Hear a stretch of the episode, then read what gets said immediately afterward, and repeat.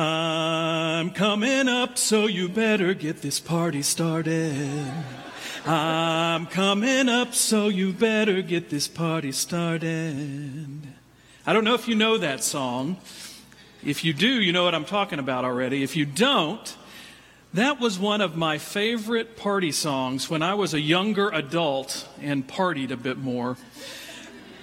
That song's called Get the Party Started by the artist Pink. And I love that song because it has tons of energy and pizzazz, and it has this um, rhythmic entrance to it. It goes dum dum dum dum dum dum dum and then you're into the song and you're like celebrating, and it's awesome. And it's joyful. And it's like a party. And all week, as I've been thinking about coming back to Jazz Mass, I've been thinking about that song and the feeling that song gives me, and the feeling that Jazz Mass gives me as well. Because this here is a party. This here is a party. Yeah, now it sounds like a party. That's right. Yeah, this is a party. That's what a party sounds like. Good. And you know what? We have not, it's been a long two years, hasn't it? long two years, and we have not been able to party a lot. We've not been able to party a lot in our personal lives, and we've certainly not been able to gather as a community and party a lot like this. It was so amazing to go around the tables down at the pancake supper and see everybody there of all ages and uh, see the church alive. So great to come in and, and see everybody partying with us as we came down the aisle. So, this truly is a party. You know, there are all sorts of different kinds of parties and all sorts of different reasons why we might celebrate. Sometimes it's to uh, remember or commemorate some kind of honor or something special that's happened to us. Maybe sometimes it's to mark a milestone like a birthday party. Sometimes we just get together to have fun because it's good to be together. But whatever the reason that we party, I think the reason that we like partying is because it reminds us of our connectedness. It being together brings that energy and that livelihood and that spirit, dare I say, the spirit is with us. Uh, sometimes I felt the spirit the most at a rock concert, I got to tell you. You know, that's, that's, that's my kind of party. But that's why we like to party, because it, there's something about it that awakens our souls connects us back to something that's vital in ourselves, that's put there by God, that connects us to God and connects us to one another. Now, in our scripture this evening, we heard about a wedding party that Jesus attended along with his mother and his disciples. And of course, you've all probably been to wedding parties. Wedding parties can be a whole lot of fun. Um, in our culture, we have a lot of rituals that go along with our wedding parties. I was thinking about some of them this week. Sometimes, like uh, at the beginning of the reception, the couple makes a grand entrance, right? And everybody celebrates.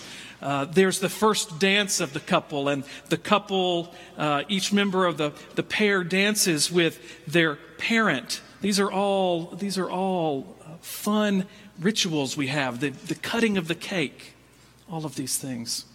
There's a, a special rhythm to a wedding party.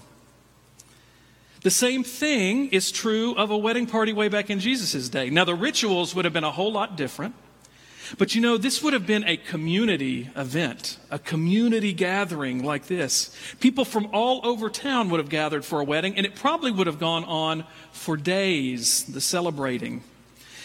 And no matter the differences between marriage then and marriage now, and, and what a wedding party looks like then and looks like now, one thing that I think is similar across time is that a wedding party is a celebration of two people coming together and celebrating the future that they have together, uh, united, and then also under God.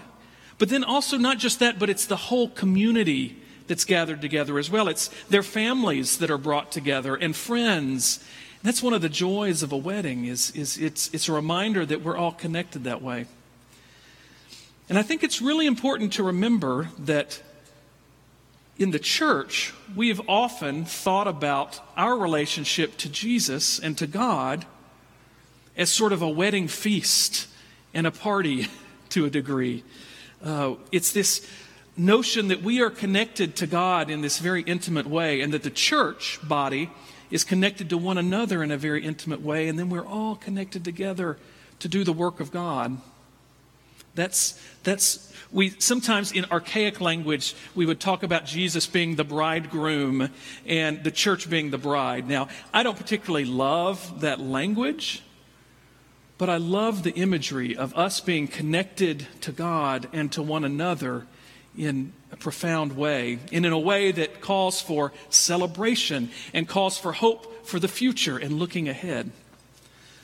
So I love that the writer of the Gospel of John starts Jesus' ministry out with a party and with a wedding party.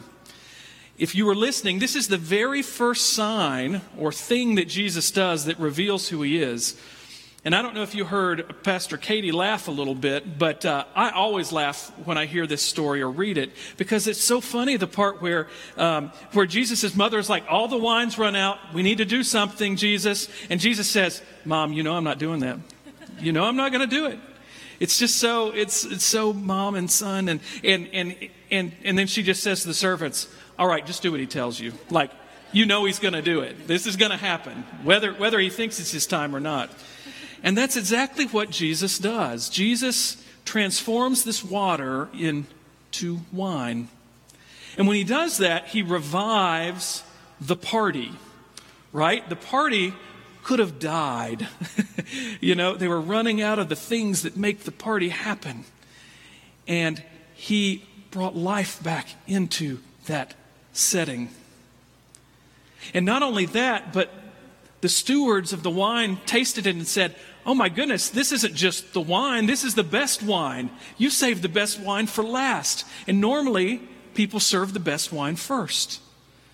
And this is the first hint, the first sign that something about Jesus and something about this God that Jesus is a part of is coming to turn things upside down, to change things, to make things different. It's the first sign that this Jesus is about some kingdom work and that maybe some things are going to be happening, like the lowly being brought up, those that are on the underside of the community maybe being lifted up, community being brought back together, people being brought back together in new and profound ways, and also coming to their God in new and profound ways. So I think it's important to remember that Jesus was a partier. Have you ever heard that said before? Jesus was a partier. Say it with me. Jesus was a partier. Yes, Jesus was a partier. And not only did he party here, but he went and he partied all over the place. Jesus loved to go and meet people, have meals with people. Jesus and his disciples stayed in people's houses. And then Jesus' uh, detractors and accusers would sometimes look at him and wag their finger and say, This Jesus, he's nothing like John the Baptist. And they didn't even like John the Baptist, they were like, at least John the Baptist was holy and at least he acted proper. This Jesus eats with sinners. This Jesus does things we don't understand. And yet, this Jesus was showing us something about what it means for God to meet people right where they are, to welcome them into relationship, to party with them and to revive their lives. Now, Jesus may have been a partier, but I also want to say that Jesus was a serious partier. And when I say he was a serious partier, I don't mean that like the way I might have said it about one of my fraternity brothers who went a little too far. What I mean is everything about Jesus' partying and his connecting with people and his loving on people had a bigger goal in mind and a serious goal in mind, and that was nothing less than bringing the kingdom of God here onto earth. And so, one of the fascinating things that happens in the Gospel of John is you heard it read that, um, that sounds like something Jesus would say. You've heard it read that. Well, you heard it read up there a few minutes ago that Jesus, right after the party, goes to Capernaum, but the very next thing he does is he goes up to Jerusalem. Jesus is coming up, so you better get this party started. He goes up to Jerusalem. And this is actually the moment in the Gospel of John where he flips the tables, he brandishes a whip, and he purges the temple of the money changers.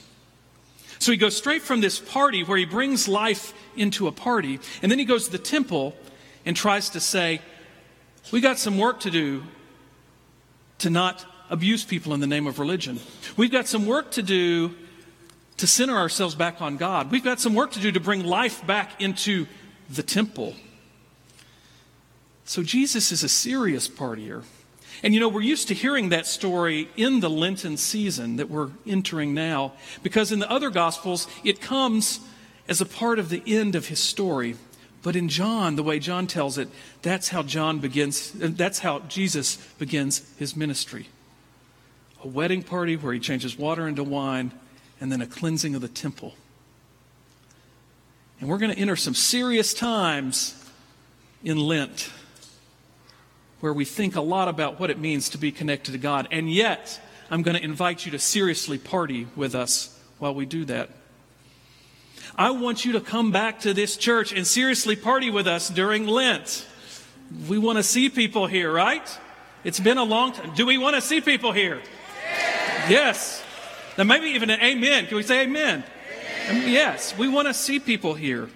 We want to see our church gathered back together and going out into the world, spreading this love of Jesus Christ that is found in this God that turns water into wine and brings life and newness. We want to be the people that share love, share mercy, share compassion, create justice and righteousness as best we can alongside our living God. So I want to say get ready to seriously party during Lent. Continue to seriously party tonight. It's vitally important that you party with your God in this way because Jesus is coming up, so you better get this party started. Jesus is coming up, so you better get this party started. Can you sing it with me? Jesus is coming up, so you better get this party started. He's coming up now. He's coming. Amen.